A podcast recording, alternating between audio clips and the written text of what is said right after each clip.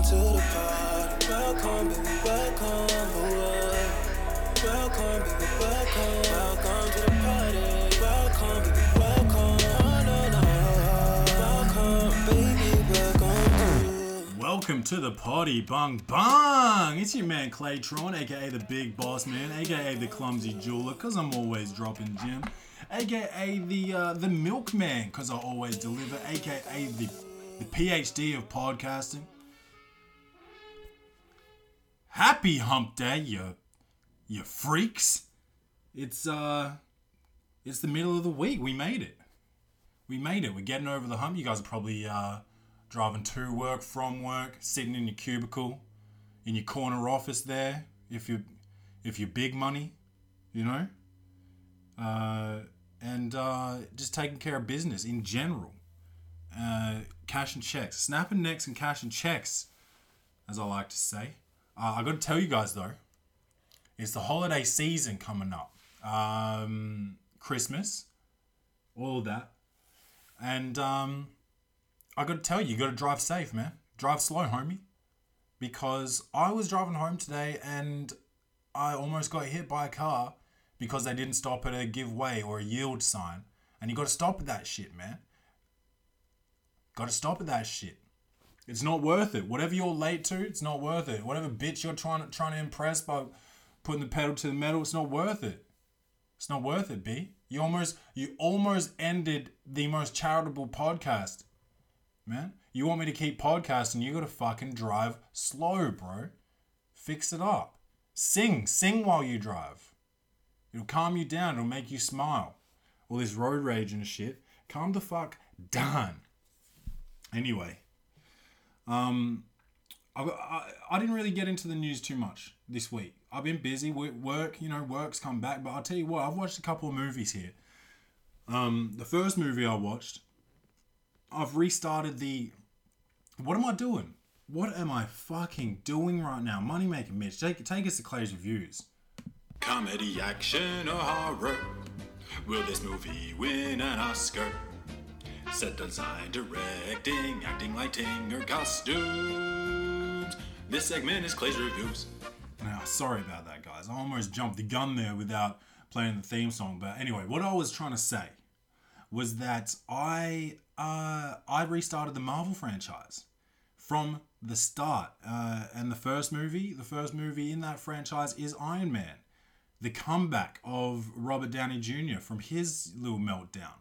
Uh, no, he didn't make my top five meltdowns, and that's good. I like I like uh, RDJ.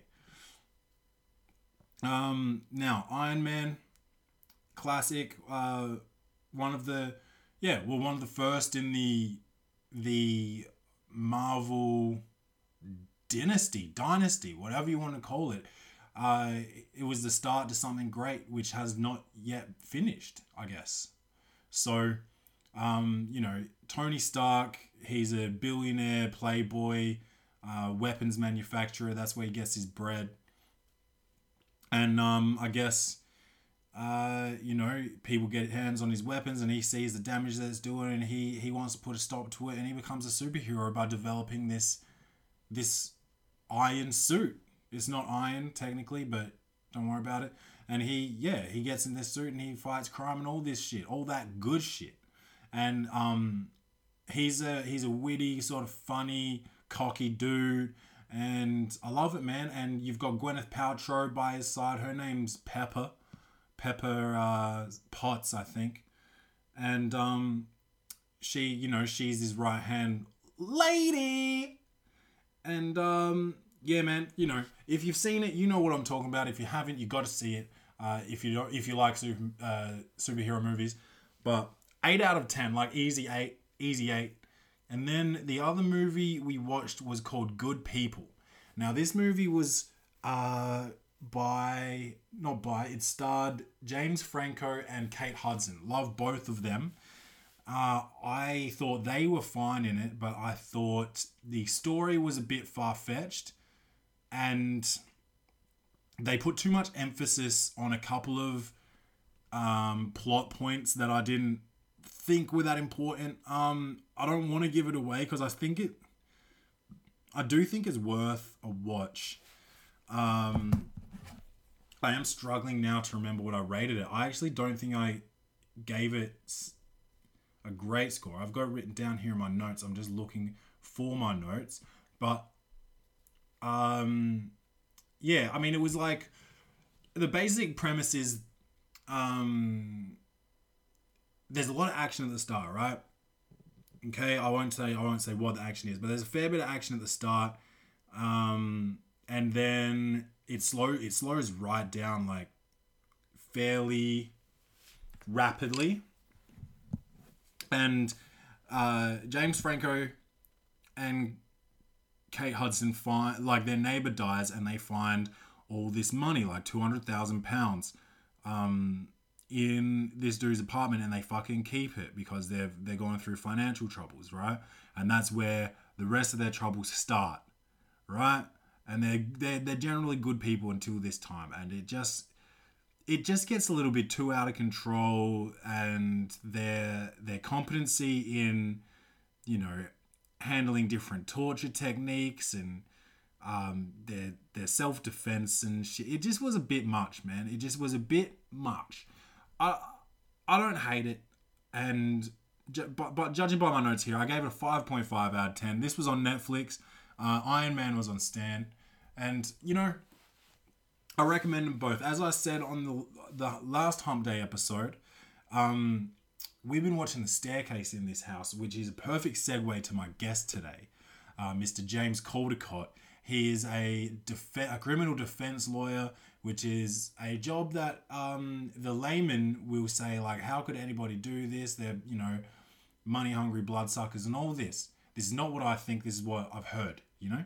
I I mean, every job's got to be done, and especially after this conversation with James, I definitely respect the ethos of the job, the morality of the job, the morality of the man himself, James Caldecott, and uh, a lot of good insight into that side of the law, um, and law, well, law in general as well, and uh, how different aspects of human nature can come into play when we are talking about the law. And man, it's very, very interesting, and I hope you guys enjoy it because I know I did. Okay, so you guys sit back, relax, and, and welcome my guest, Mr. James Caldecott. Yeah, nigga, you's a dead motherfucker now. As I look up at the sky, my mind starts dripping, a tear drops my eye. My body temperature falls. I'm shaking and they breaking, trying to save the dough. Pumping on my chest and I'm screaming. I stop breathing, damn, I see demons. Dear God, I wonder can you save me? I can't die, my boo boo's about to have my baby. I think it's too late for praying. Hold up, her voice spoke to me and it slowly started saying. Ah, I've got all my questions here. Nice. Lovely. Like I said, go gentle. Yeah, of course, of course. um, but yeah, so I guess before we start, you're a lawyer, which I'm a I'll, lawyer. I'll, I'll say in the intro anyway. But Yep. um, your first your motivation into becoming a lawyer was that sparked by family, by money, by your moral compass. Yeah, look, I'm fortunate in a position where obviously my dad's a lawyer, so obviously there was a lot of like family orientated at being like I was always kind of gravitating towards doing that type of work and all. Yeah. But I've always found it interesting. I'm argumentative by nature to a degree, so like probably helps. Um, but particularly this area, the area I work in, criminal law, I think very much that kind of moral compass, help, trying to help help people in that sense, as opposed to big business. Right. Um, so I've always kind of, like I said, gravitated towards that. trying to trying to help people in criminal law um on your let's say your first meeting if i if i show up and uh you know everyone which, will- which will never happen. no no no no but right you it, it would be hard for me to tell the person i trust most in the world like say my mom Yeah. that I've done something wrong. Um, so why would I tell you? Do you expect that in the first meeting, or do you? Is it a trust building exercise to start, or Yeah, absolutely. I think it absolutely it's a trust building exercise, but importantly, people will come and speak to me knowing that I'm that objective observer. So it's like I'm I'm that guy that you come to speak to where I'm not your mum and dad, being I can kind of offload, being like I'm in heaps of trouble, like I need help. Can you help me? Judge, judgment free. Judgment free, Yeah. absolutely. Um, what I tend to do, particularly in the area I work in, is, and very importantly for criminal matters generally, is it's not necessarily for the punter to prove anything. You know, it's a, obviously innocent until proven guilty, and so a lot of what I do is about um, making sure that they've got the necessary proof in regards to offences. So when a punter comes and speaks to myself, it will be more about, um, look, I don't necessarily need to know what um, you say happened, but what is it about generally? You know, what what kind of has happened without you telling me your full details or instructions about kind of what's going on? Right. Because it's not necessarily I don't need to know necessarily what you say happened. I'm more interested at that stage about what they're saying you've done. Right. So it's is it a quest for truth or is it a quest for an approximation of truth that you're Well, for me, it's I'm not I'm I'm not the police. Yeah. I'm not I'm not even the judge or the jury. My role is not to seek out the truth. My role is to represent or help the person who's sitting across from me, uh, give them the best possible representation they can have. right. So there is obviously within reason, because I mean, beyond reasonable doubt is the realms I work in. So if Claiborne's in front of me telling me some really haphazard story that doesn't make sense, I'd probably be saying, well, mate, that doesn't make sense, and you probably need to try again. Um, so there is an element of me making sure that what I'm being told isn't complete rubbish. Yeah, there, there's that, but there's also got to be the the recollection that people have Yep. could be off, uh, certain biases and prejudices, Yep. um, and you you talked about reason, and does does the law presume that human beings are reasonable? Oh, well, it does. Like it does and doesn't. I think, for particularly for South Australia, we're in that fortunate position where we have a lot of discretion. Like we've got, it is a malleable beast that um, when a judge is sentencing people or when we're dealing with the law generally, it's not so hard and fast and black and white. Being that if you tick these boxes, you're going away to jail forever. It will always consider the myriad of um, situ- issues that a person has, you know, their background, the circumstances they found themselves in, what, you know, say for like certain offences, provocation and things of that nature, that all take into account in determining the end result. Um, so I think taking that in mind, reasonable, there's so many factors that come into play. Yeah, And so the court acknowledges that, people acknowledge that. And you know, we have a jury system, so we put a lot of faith in that 12 individuals off the street are going to be reasonable, bring Right. import their experiences from life in determining whether or not they be- believe what's kind of going on. Yeah. Um, I mean, humans humans are funny in that we we aren't particularly reasonable. Um, we I think we respond more to the fear of losing something than the um, potential of gaining something, which is unreasonable. Because if you give me, say, uh, you know, five bananas and you take one away from me, I'm going to be like a little bit mad, right? Yeah. But if you give me, if you just give me four bananas, like I'm not going to react super happy. I'm just going to be like, oh, that's four bananas. Yeah. Like I'm not going to be like, where's the fifth one? I'm just going to be like, okay, that's four. Sure. So my reaction is with the same result, depending on how I get there, is going to be different because I am unreasonable Sure. which is in in the whole something else is as a lawyer your job is to reason with the judge and develop a narrative a more um, appealing narrative to the judge and the jury particularly the jury than your competition Yep. right so is there there's got to be ego involved in the the theater of um, law right like Yeah. it's Yep. competitive and um, i mean it's a performance Sure, like it's it's definitely look, I think sport's probably the wrong word to use, but it is very much a um, an arena where you've got two competing um, people trying to vie for the end result. Mm-hmm. Um, what needs to be reminded is that, particularly again in my field, prosecution, realistically or fundamentally, are not there trying to, you know, sink the boot in or say that that person's guilty, they should go to jail forever and a day. Their job is to simply present all the evidence to the court and say, over to you. Here's all the material. I say that person's guilty. It's a matter for the court. If for whatever reason their evidence can't prove it, then it's incumbent upon them to recognize that and not prosecute or dismiss the case. Yeah. So, but again, when we're talking about human beings and ego, there very much is a case of, well, putting that aside, you want to win. Yeah.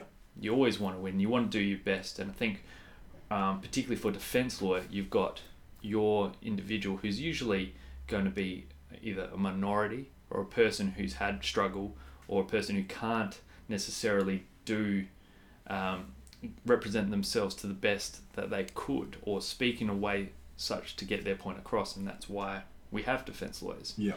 and so they've put so much trust and so much emphasis on you to do a good job for them that you want to Yeah. and then you turn to yourself and you no one likes losing no one wants to go into court and then be battered about and then end up losing their case Yeah. it happens and it's it's it's got to be you know obviously there's some sympathy for whoever you're defending and there's also that just that sen- that intrinsic sense of satisfaction which hasn't been met. Yeah. and you've you have lost. Um, so in terms of sport or competition it is it is there. Um, but I guess in Yeah, ter- and in like in saying that as well, it is a lot of there is a lot of fun. like there is an element of fun in doing what we do, and it's not necessarily saying, um, "Oh yes, you know, people go to jail," and it is all it is very serious, and it can be re- really stressful and really harrowing. Um, but even just uh, legal arguments on very minor points, you know, you've got a prosecutor who's putting forth some legal argument on some, you know, um, very technical basis and then you're trying to defend your position by putting your own argument. And so having this sort of tennis match back and forth, and then ultimately having a judge side with your position, obviously that's gratifying. Yeah. Obviously, you're going to be in a position where that feels good, and so there is a underlying or inherent ego boost in particularly what we do. yeah Um, but also, I think what I find most gratifying out of everything is the recognition you get from your clients yeah it being able being able to actually help them when they haven't been able to you know necessarily help themselves Yeah, and those those arguments that you have, like the prosecutors, obviously, you know, very justice focused. What is just? What is fair? What is the law? And they they focus. I guess I'm guessing I'm not I'm not in there, but like on semantics and what what it what it says is what it means. Whereas you go in and you're sort of you're defending human rights, which could get lost in the law yep at times. absolutely Um, so when you're, you know, looking for it, no, okay, is that an exercise that you have to you have to do in your office when you research and you're looking for loopholes for, um, you know, bent truths and other things like that to to win over an to win an argument or to um, you know find a case study? Sure. Well a really oh, so a really good example. So generally speaking coming back to you know truth finding right my role is and i've got a lot of police friends i'm sure like you do got a lot of mates who are cops um, and I obviously, much like general public, will often get, you know, how can you do what you do? How can you be a criminal defense lawyer? Yeah. How can you defend these types of people? and I'm sure you say, "How can you not?" Yeah, These yeah. people, these are people that are meeting with you in probably the lowest point in their life that need help. Absolutely. Um, and so uh, a lot of these friends who I talk to, I say, look, it's not for me to prove anything.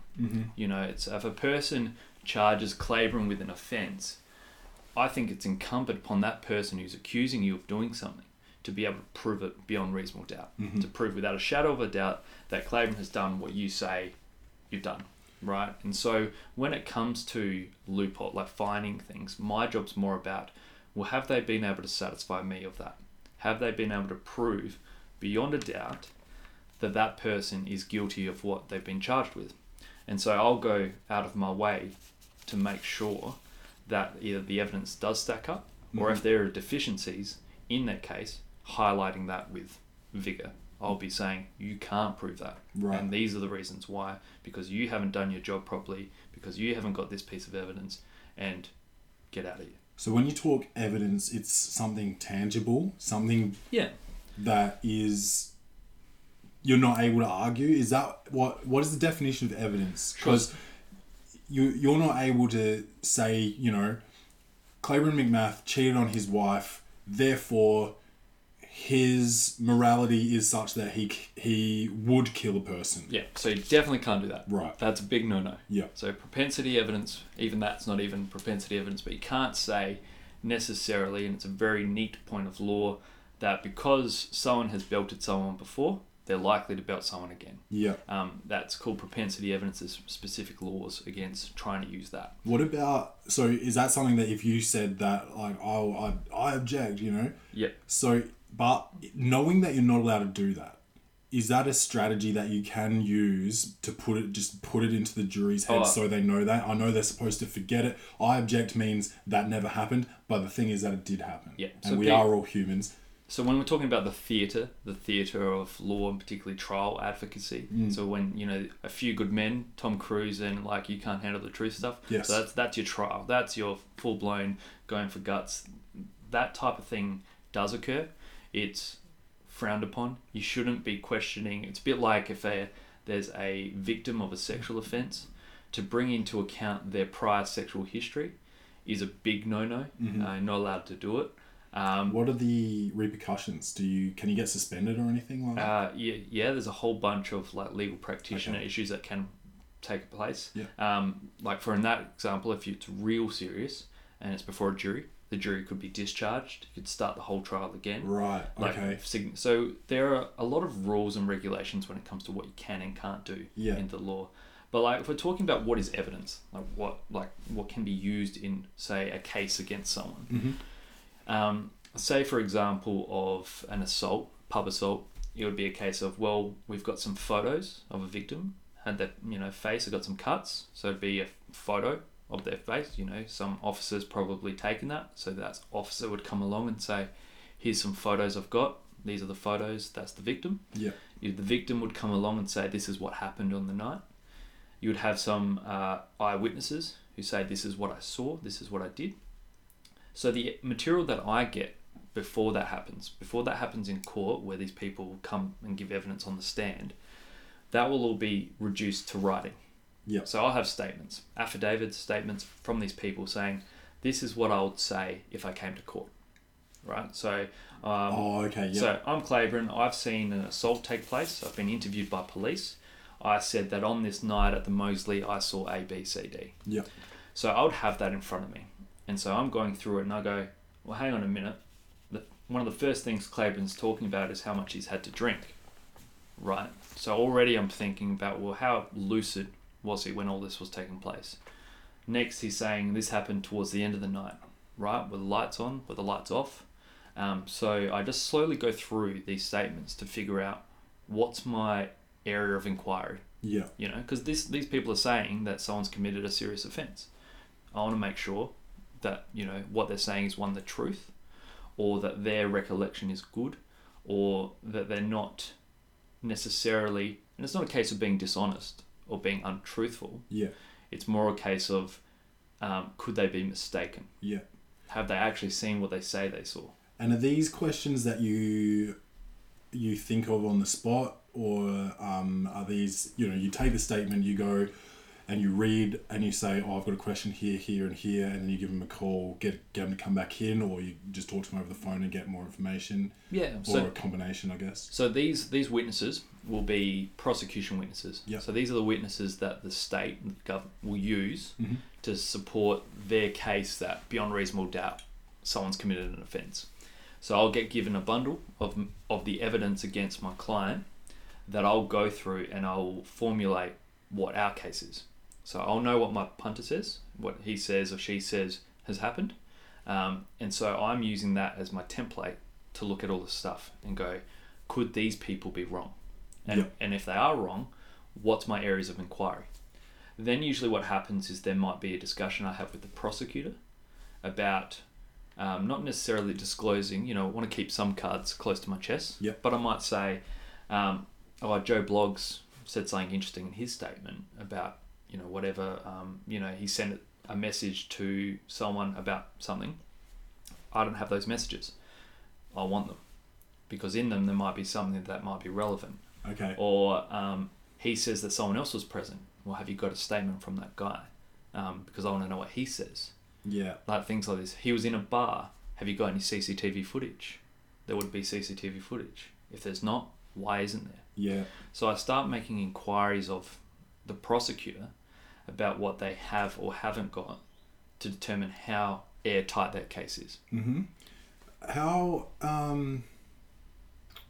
How, how often, if often at all, or has it happened that you've you've seen, or maybe not seen it being tampered with, but it's been obvious that something has happened intentionally to evidence, like CCTV footage missing, when like it's just not a thing that happens. It doesn't go missing. Sure. So to say purposefully, mm-hmm. so what I say, I want to start with is people make mistakes, Yeah. and people have made many mistakes. People, they're human, and a lot of um, like some prosecutors, police prosecutors, and the like, public servants, and so they're dealing with a lot of work. So there may be cases where um, statements or things haven't been disclosed, um, and it's an oversight. They're just accidental, didn't happen, or that material will be provided last minute, um, Yeah. which shouldn't have happened, right? But these things can be explained away, and usually there are remedies, you know, either more time or things that can be done to um, deal with that error. There has been very rare cases where um, I've seen either police or prosecution, well, you know, I'll, I won't say purposefully, um, not disclose something or try and not use something because they know it would hinder their case. How about when you interact with them and say, I, I haven't got these text messages I've been told about. Can I have them? Have ha, does do they ever withhold that, or is that is that le- is it legal to withhold that? Uh, yes and no. Like yes and no, and it's, this is great. So it's like prosecution. It's their case, what Yeah. they choose to disclose, right? Okay. They should choose, um, and they will disclose what is relevant to the matter. And this is coming r- right back to they are not there to get your client. They're just there to present the truth. So their obligation to the court, they take an oath. Their obligation is to the court um, of law, right? So they're there to provide um, all the evidence that supports their case yeah. right? So if they're withholding material, they will say it's not relevant Right. to prove their case, right? it's not what they deem it to be relevant. Correct. Yeah. And so if I go, well, I want something because I deem it relevant, Yeah. because I think it may be relevant, then usually they would be obligated to provide that, right? Because they are there to produce the evidence whether or not it's harmful to their case or otherwise. So um, where it gets real bad is where there is material that they have that's harmful to their case and they choose not to disclose that Right. um, because they've got those obligations to justice. Um, and so to not do that is a big no no. Yeah.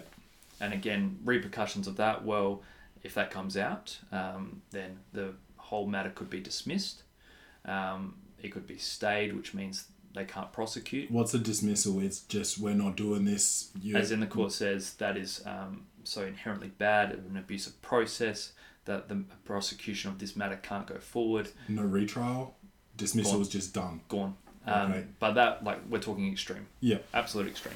There will be cases where they try to remedy remedy it, where they'll provide an a retrial. They'll disclose that, make sure that material is disclosed, so they'll give you everything you want, um, and then they'll go for round two, and hopefully with different prosecutors. Right. So I guess that's uh, being blinded by that ego a little bit. Um, like I just want to win, regardless of um, the judicial process. I know that this is wrong. What I'm about to do, I'm not going to give this Yep. to um, James. So um, because I want to win, Yep. basically. There's been there's been cases that where um, you'd count or you'd say have been successful, where say some charges are what's called a hung jury. So if a jury can't come to a majority or a unanimous verdict, it's called a hung jury. It means they no decision's been made. Mm-hmm. So does that mean- a retrial? 11, 11 out of twelve is that hung? So you have twelve jurors. Yeah. So unanimous is obviously everyone's got to gr- agree.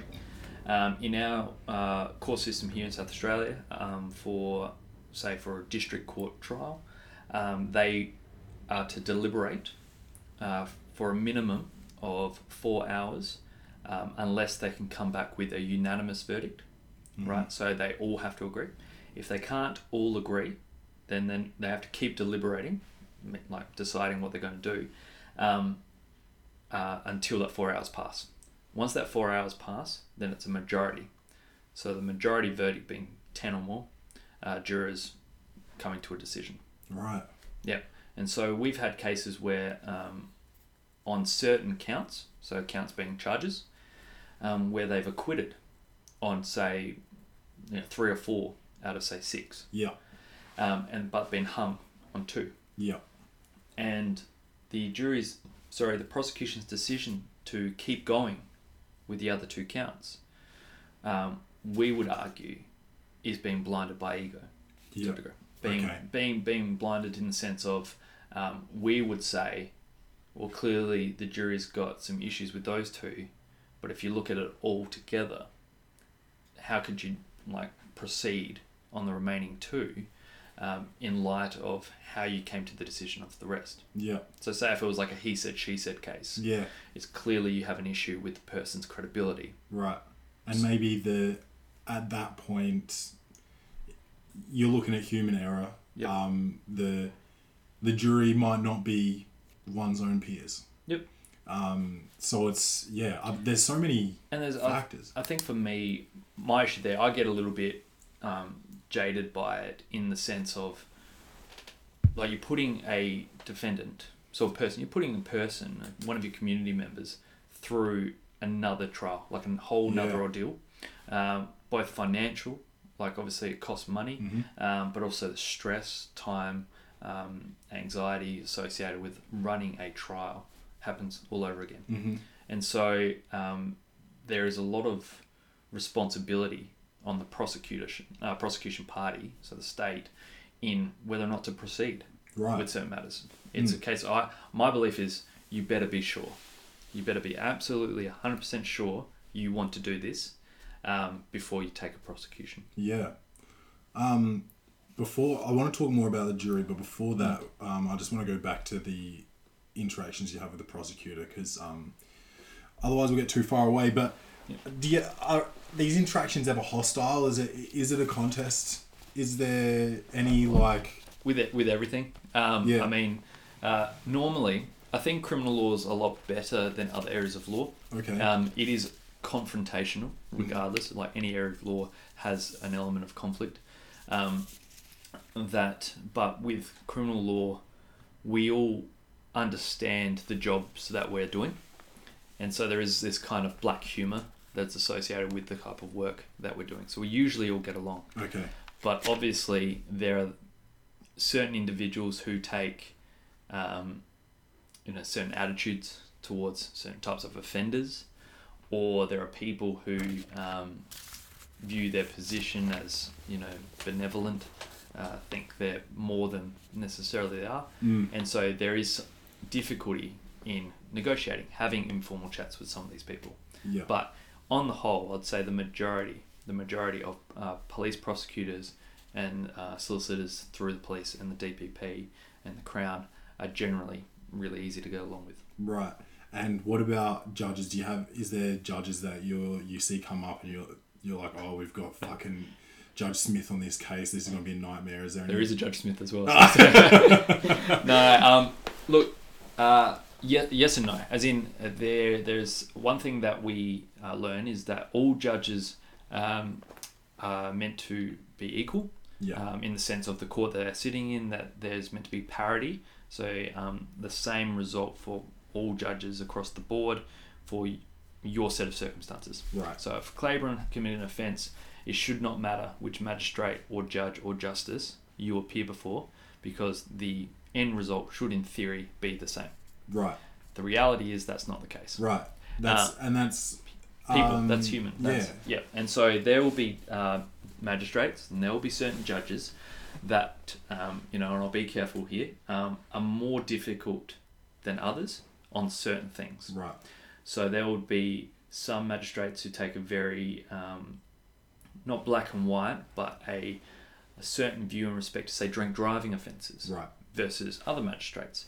There will be certain magistrates who hate violence or judges who hate violence, but are better um, with drugs. Like It's such a uh, crazy thing. Like you said earlier, the law is malleable, and it's it just doesn't seem like it should be, but then it does. So like, if if I uh, God forbid run over someone in my car, and they die, so what's that manslaughter? that, so that would be death by dangerous driving or an aggravated due care. Okay, so say it's because of my dangerous driving. Yep. I could I could get, you know, maximum penalty for that, Jail. jail for however long, Years. years. Um and I was, you know, I, I don't know. I don't know how to say it. Um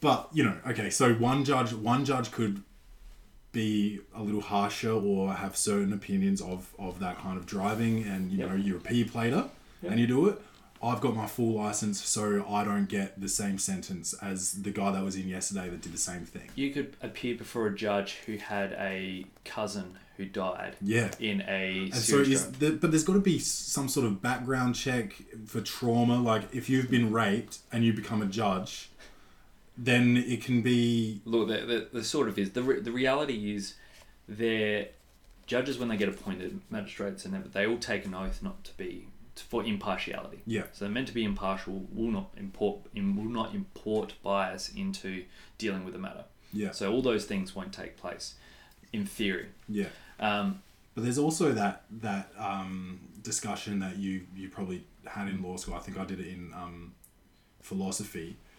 Was if a man robs a bank because he needs to feed his family, versus a man robs a bank because he wants a drug fix, who are you going to give more time to? And you, you and this, like and this is the, this is speaking like in law, you don't give anyone more time; they get the same time. Yeah. But and this is this is real important. This is and this is what I was getting at, and it's kind of a double-edged sword in the respect of how malleable the law is. Mm. You're if we're talking about these two robbers, both equally guilty in respect to their robbing of this bank, what is so important about a judge's discretion, or a magistrate's discretion, justice's discretion, is how they deal with that person, and that's so you've got the law, and it says you know twenty-five to life, aggravated robbery, etc.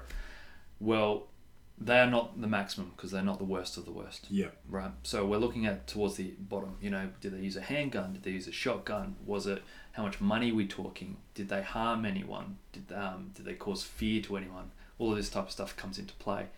Um, but so do their personal circumstances. So does their mental health. So does the family. So does what was their motivation. Um, you know, uh, was their prior history like? All of this stuff comes towards at the very end.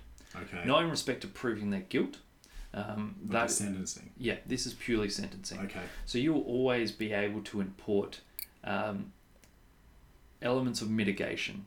So things that are relevant to the person to say, this is who I am, sentence me accordingly. Right. Right. And so for something, say, you're you know, Pablo Escobar would be at the very top, Yes. right? Hardcore drug dealer, sent out a number of hits on people, people died, blah blah blah. all I've got people- one at the opposite end for you. Right. That you might have heard of. Right. Cyntoia Brown. Yep. What the fuck was that? I don't know. So I'm not going to repeat the story. I talked about it on um, yesterday's podcast, so listen to that. Um, that was just insanity. Yep. Obviously, the the story is a little bit. No one was there. There was no witnesses, so it's hard. Apparently, her story is that he he ducked down to get something from under the bed, and she had seen guns in the house already. She thought she was gonna he was gonna kill her, and he had already purchased her to have sex with, which she wasn't wanting. She was not a willing participant, so she killed him. Yep.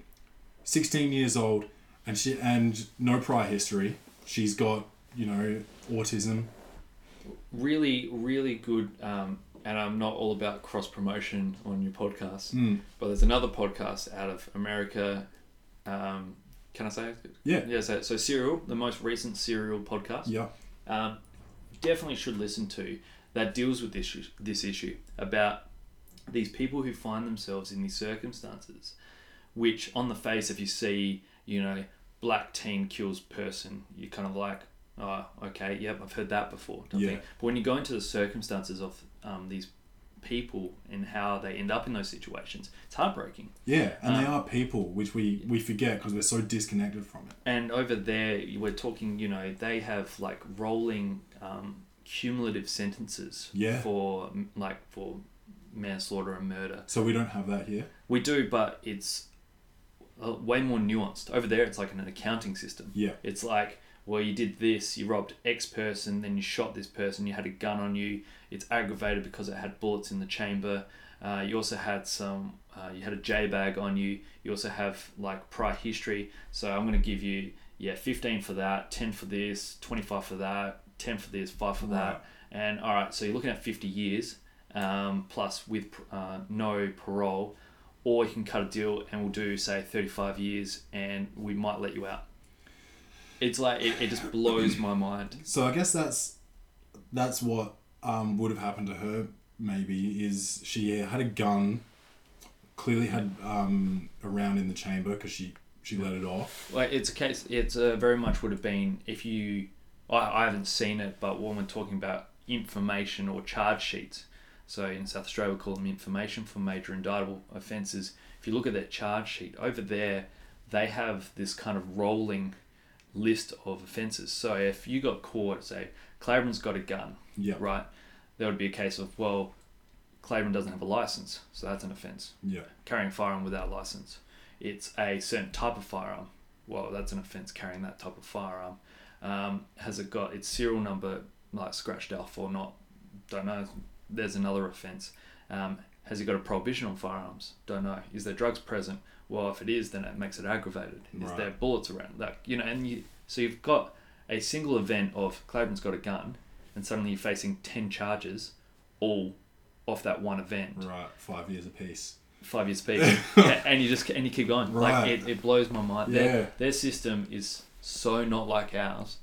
it's flawed Thank God. it's flawed Um, but getting like getting back to um, those elements, like obviously the person's personal circumstances will always come into account, Mm-hmm. determining how much whether you know what sentence that person gets. But it is like I said, the double-edged blade of um, our justice system is yes, it's malleable, so it means it can you know sentence individuals accordingly to their personal circumstances. But ultimately, you'll have judges, magistrates, and justices who also um, use their infinite wisdom in their own experiences in Right. imparting that because And they're then- only human. Yeah, that's what, and that's what I said earlier. The the certain biases and prejudices that that every individual has, no matter who you are, no matter what oath you take, it's there. It's What- sitting in you. funnily enough, one of the really good, um, and this is where I kind of think, and it's a completely different topic maybe for another time, but media um, need to have, will need to take account of what they put- put out into the public. Absolutely. Um, there was a, a study done out of Tasmania that basically showed that if you had these case studies of these individuals who were charged with and found guilty of certain offences, what would you, as the public, give that person, right? And because there's this big uproar being judges are too lenient, like judges are giving real soft options, um, and out of this report it found well if you gave those persons all the information about the facts of the matter, but also the facts personal to the individual, that they were ultimately giving sentences less than what the judges were. Right. Um, and it was this uh, really excellent study that was done out, done out of Tasmania, which just shows um, how accountable media need to be in uh, putting out the information, Yeah. not have this full clickbait type. You know, one I remember was uh, murderous driver trying to get her license back, um, and which you know, read the headline, you're like, oh sh- shit, I don't want someone who's going around killing people with a vehicle to have their license. Yeah. If you read into it, uh, that happened 25 years ago. Did time in jail. Um, then has come out. Is now working with disabil- uh, disabled kids. Has been for the last 15 odd years. Has been catching the bus. Has now just applied to the court to say, can I get my license back with conditions? Um, which is appropriate. She was banned from driving for 10, 15 years. Yeah. Um, and so this is the next step to being, you know, getting on with her life. And that's the first headline. How do? So does that mean that there's someone leaking stuff out from the court to Well- the media? Like, how does that happen? Well, everything's public, so every you know you'll see um, if Claiborne McNath, the murderer, like pops up in court. Well, that name's now with the media, like they know. So it'll be a case of well, let's check the cause list, let's check the court's um, listings for the week. Oh, Claiborne's going to be on Thursday. All right, we'll rock up to court man. and see what's going on. See, that's they don't have any accountability. That's a that's the thing. They just they and especially and it's only going to get worse. It's just um, it is clickbait all the time. How we need more views. Paper A needs more views than paper B. We've got to write some wild shit. Like that's that's all it's going to be. And um, I guess I don't want to get too deep into this. I haven't read up on it too much at this stage, but um, I've, I've even forgotten his name. But some one of these priests. Um, Oh, recently yesterday, yeah, yeah, Cardinal Pell, yeah, yeah, big one. and they've just just media blackout. Yeah, so that, that that's important. That's um, important. So the suppression that the courts have put on that, being that it's not to be disclosed in the media within Australia, is to hold off on any potential um, what's called tainting of the public Yeah. in respect to if, say, for example, he was retried, that it would be so prejudicial to him to have it splashed out in the media that it may um, By the jury. or da- yeah, damage any possibility of him ever having a fair trial before Yeah. a jury, because no jury could ever hear it, because they've all just heard about how he's touched up whomever Right. for X period of time, Okay. Well, that makes that actually makes much more sense to me. Hmm. Um, which is why which is why you haven't heard much about it leading into it, Yeah. or anything about the facts. because I just was thinking, oh, it's you know, it's the the Vatican at it again, and we'll just we'll just let him slide by. Oh, he got a demotion. Oh, but he but he can still you know do what he's doing. Yeah, Um, not so- not quite. That's def hundred percent the courts out of Victoria Yeah. have done that. Okay. Yeah, and so that's that's a whole nother issue about whether or not that's appropriate. Yeah. given you know access to justice and um, being the public, are they entitled to know all of that? Mm. And there's some people who say yes, other people who say no. I think. Well, I mean, the everything, not just the Hmm. justice system, but everything is very lenient on the church and whatever it is that they do. So it's, Hmm. it is a. I don't know if I'd call it fun, but it's a debate. um, back to the jury. Anyway, Yep, yep. If you get vibes from, you know, two in particular Mm-hmm. jurors, uh, do you have to develop a strategy around winning particular jurors over, um, or or getting them to accept your case more than you believe that they are? Yeah, so like Runaway Jury, that's a movie. Yes, yeah, it is. like, that- that's, that's a movie, right? And that's and that deals with like you know paying off juries and stuff like that and how that kind of plays out. It's not like that. Yeah. Right. But there is, so uh, with a jury pool, so you've got about 40 or 50 jurors. Yep. So it's like every, you know, month, um, you know people from the electoral roll called up for jury duty, and so you there will be X number of trials that month. Have you ever done jury duty? I will not be allowed to do jury duty, so I'll be exempt from doing jury duty. Were you exempt while you're studying? Uh, no, but uh, highly likely that they wouldn't say they'll challenge me being put on a jury Right. and would say we don't want you on a jury. What's the chances of me getting called up for jury duty? Because I've kind of been expecting it for a while. It's potluck. So it's the, so it's a a lottery effectively on the electoral roll. Oh. So the state. So everyone better be on the electoral roll. You know, got to vote. Yeah. Um, it's a lottery based on that. So some people have been called up three, four times. Wow. Other people never. That's very interesting because I've, I've, I mean, I've only heard bad things like people don't want to do it. Really? Well, I would love. I would love You'd to love be. to do it? I'd love to be on a jury. right. Yep. I think that it'd, it'd be great. One just to sit on that side of the courtroom. Yeah. Um, but also, I'm really fascinated to see what happens in that In that jury- room. In that room, right. and to see whether or not it is a full OJ moment where you've got two people on on one co- corner of the bench saying it's not going to happen, Yeah. and whether or not everyone's trying to convince them, or whether or not something else. Yeah, that would Or- be that would be very like Twelve Angry Men. You've seen? Yeah. Yeah. Yeah. Exactly. That. Yeah. Yeah. Um, I loved that movie. That was one of the one of the great movies. That one. I lo- Did, actually it, did it make it didn't make the top five? No, it didn't make the top. It top didn't five. make the top No, five, no. no. So like insofar as reading, so you've got these, you've got this jury pool, right? Yeah. And so then what will happen is the associate for the judge will have a box with all these little, um, literally like a lottery, like ball number cards, and we'll call them out. So you're assigned a jury number. So you might be juror number 101. I might be jury number 220. Just this number of the on the list. So it'll be pulled out, and when that's pulled out, you'll then make your way to the jury box. Um, during that process, uh, the defendant has the option or the right to challenge that juror, um, and he's got three challenges. The defendant, the punter, will rarely do that. It will be the solicitor or barrister representing them. Is this just visually? Uh, yes and no. So I'll get to that. I'll get to the, tad- Okay. the tactics behind it. Yeah. And so not only does the defense have that, but prosecution have the ability to challenge. Okay. But only three times. So, and then in that course, you'll have these 12 jurors who will then be sit, and then they'll be in, in cha- the defendant's case will be uh, char- like in their charge. So, you know, the fate is in their hands type thing Yeah. insofar as like challenging a juror, often what we will do as defense lawyers is you get given a list of names. So um, you'll be given a list, and one of the first things that's discussed is if you know these jurors, or you know this person, or you know any of the witnesses involved in the case, or the defendant, or the judge, or any of the lawyers, that those jurors should recuse themselves. Okay. So they'll they'll stand up and basically go to the judge and say, "I know Joe Blow," and they will usually be um, excused from that trial. Then what happens is they will get picked.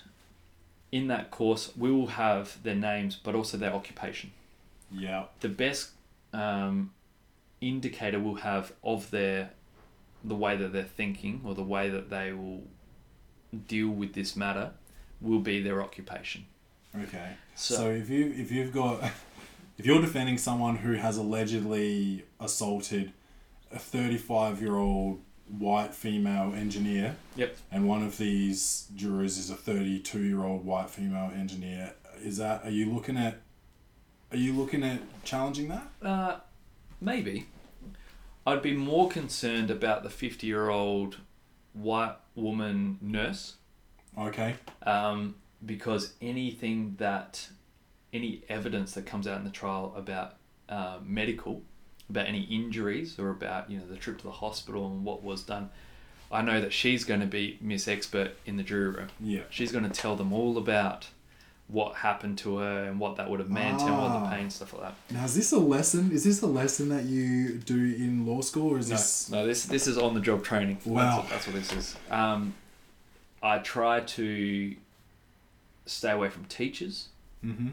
not because I've got anything against teachers, but they have, and you might know, you might have friends who are teachers, but they have a pension of controlling the room, mm. um, and that's just because what they've learned. You know, you've got a bunch of little ratty kids running around. It's their job is effectively to corral the group and get them on track. The last thing I want is someone in the jury room controlling the other 11 people. But you do you don't think you need a leader in there?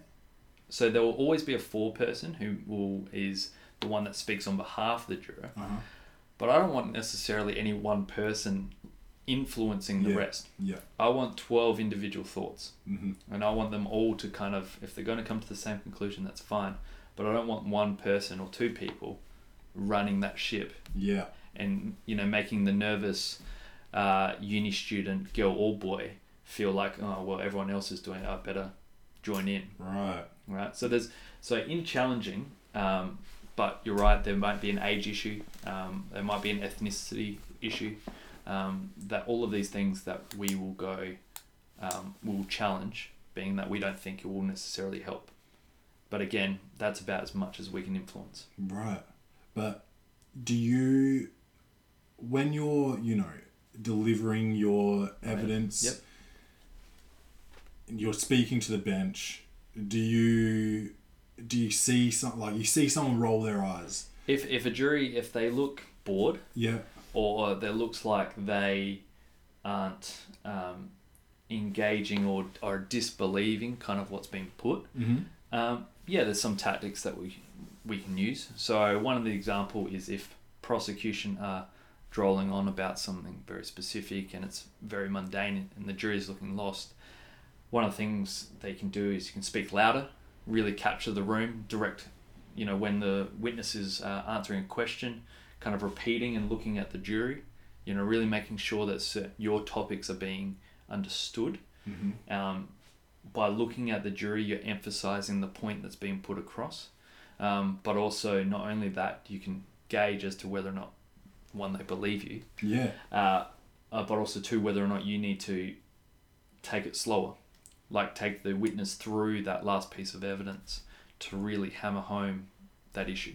Right. So there are certain things, but we're talking like the upper echelon of advocacy.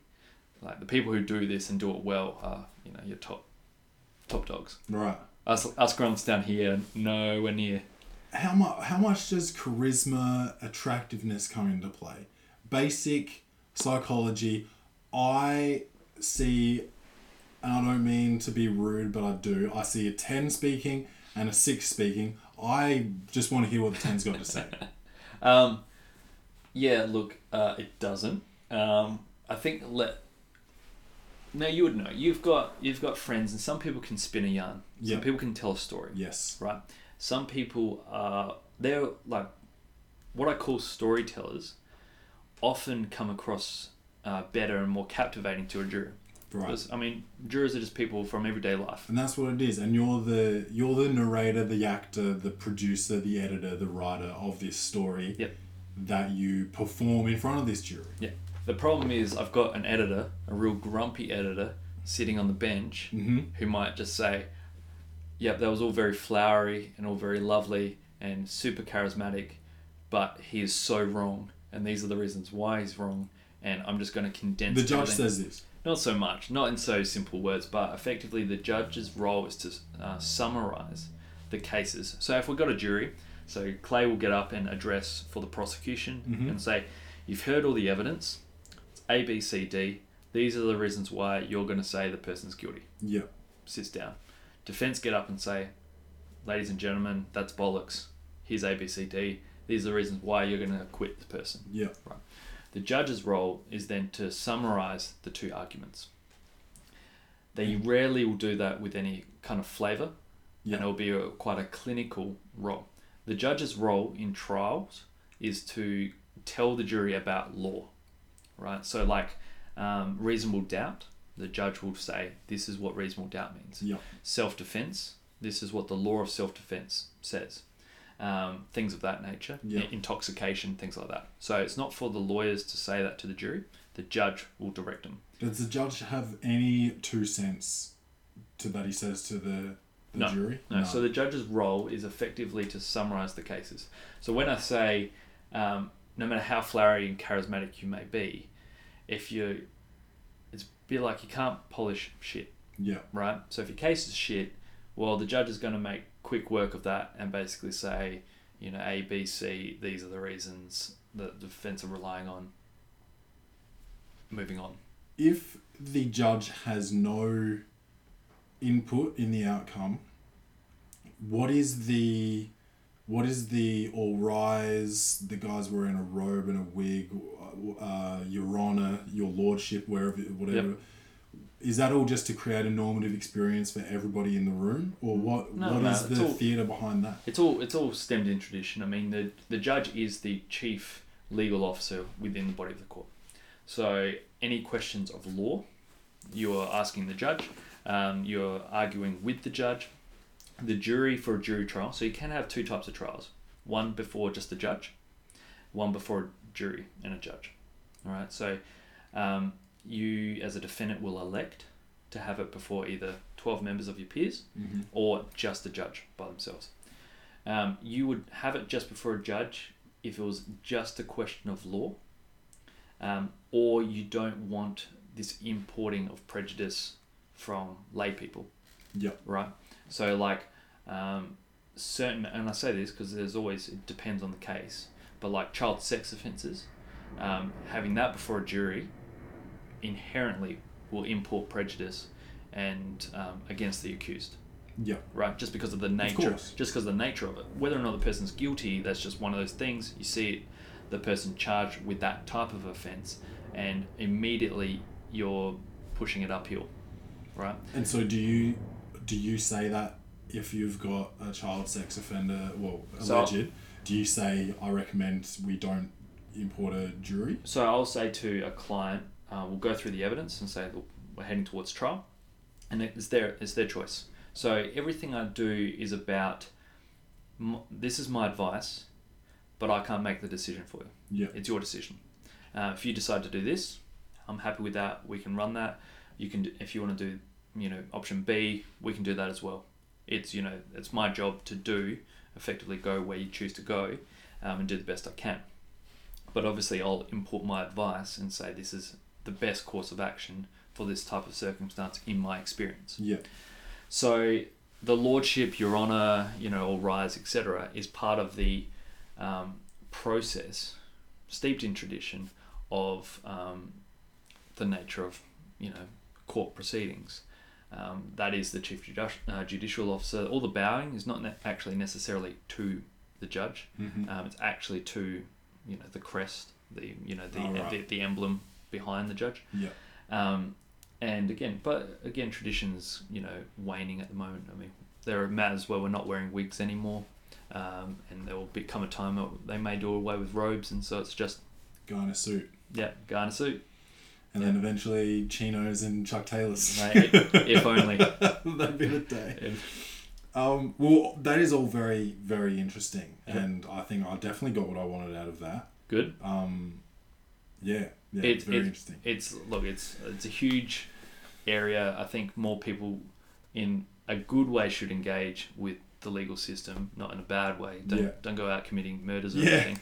Um, but the more you understand about the process, the more you can understand um, about um, what is being displayed in the media, about those processes. You know, a lot of people get in uproar about suppression, and you know, you'll see in the media probably tomorrow about this court efficiency. You know, things progressing slowly through the courts and magistrates yelling at police prosecutors and things like this. But the more you learn about the processes and why it's important, um, is is important for the general public because at the end of the day, some punter is being accused of something serious and has their liberties effectively stifled Mm-hmm.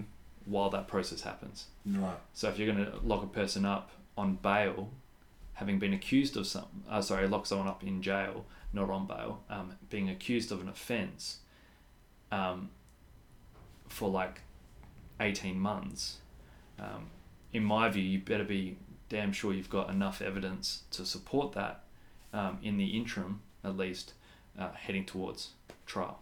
Right. So in that interim, they haven't they haven't pled guilty or not guilty. They're No, just they no. could just be yeah, their liberties are just stifled for eighteen months Have have while pe- we wait to go to trial. Yeah, is is the question: Have people been locked up in jail for significant periods of time, and ultimately a case is dismissed, or they've been acquitted, Uh, absolutely. Yeah, All the time. Right. Yeah. Well, do you have a charity that you support or would like to support? Oh, uh, geez, on the spot. Anything to do with uh, the Legal Services Commission, legal aid, or um, like Justice Net, they do really good work by providing free legal advice. Um, anything to do with ALRM, which is our um, Aboriginal legal rights mov- movement. Um, they're all, I think, they're just under under supported, understaffed, underfunded, and they do such good work um, for all those charities, like all, all punters who can't afford legal representation. Okay. Well, we're gonna play a game. Sourced, unsourced. Right. It's true or false. True, true, True. or false. Right. Um, you get three out of five. Fifty dollars goes to one of these um, Oh, okay. Yep. organizations. Sure. I have made these all law movie based. These five questions. Oh, here we go. Or statements. So you've just got to say whether they are sourced or unsourced. Right. So number one, the Lincoln lawyer is about a lawyer named Lincoln. Sourced or unsourced? So unsourced is false. Yes. Unsourced. Correct. Thank you. Thank you. It is a lawyer who practices law out of his Lincoln car. Yep. Yep. Represents a bunch of bikies and a whole bunch of stuff. Great movie. Matthew McConaughey. Great movie. Great movie. Great movie. Erin Brockovich is based on a true story. Sourced. Yes. Two for two. A Few Good Men is based on an Air Force lawyer. Ooh.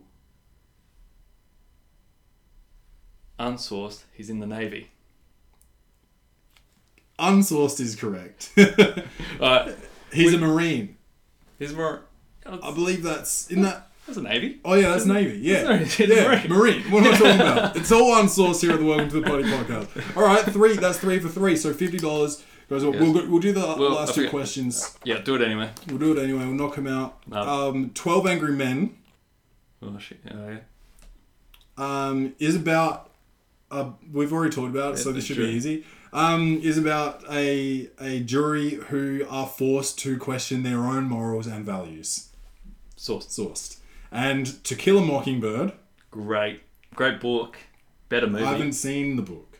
I mean, I haven't read the book. I have seen the movie. Yep. Yep. Um, to Kill a Mockingbird Yeah. won three Oscars. Oh.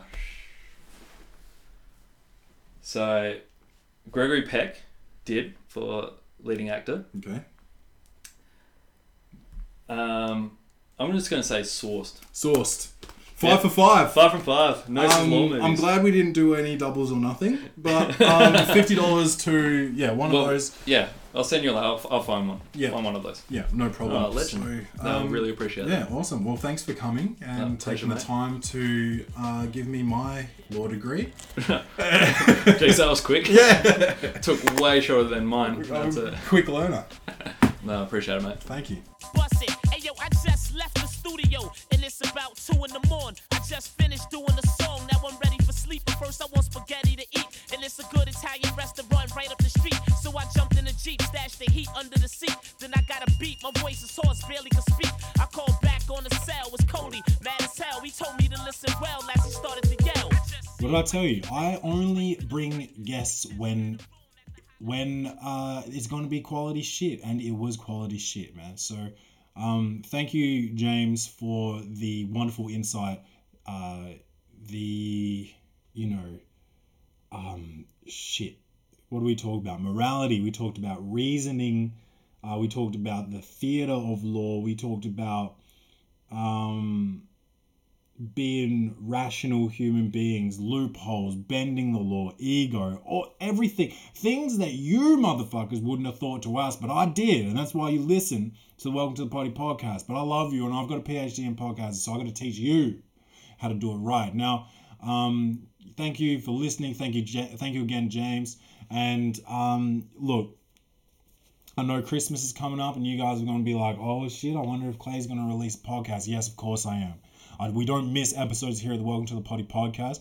Um, but please just make sure you tell a friend to tell a friend. If you haven't already, please make sure you rate and review the show five stars. It does wonders for my ego. It does wonders for my ratings. Please do that.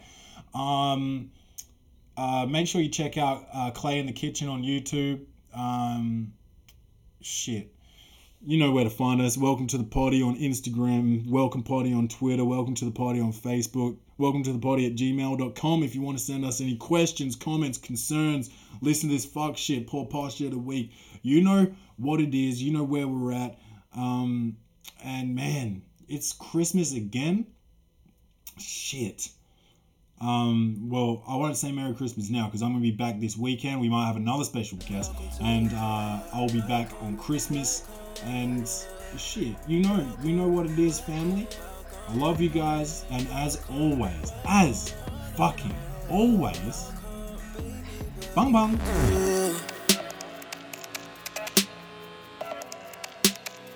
Baby, welcome to.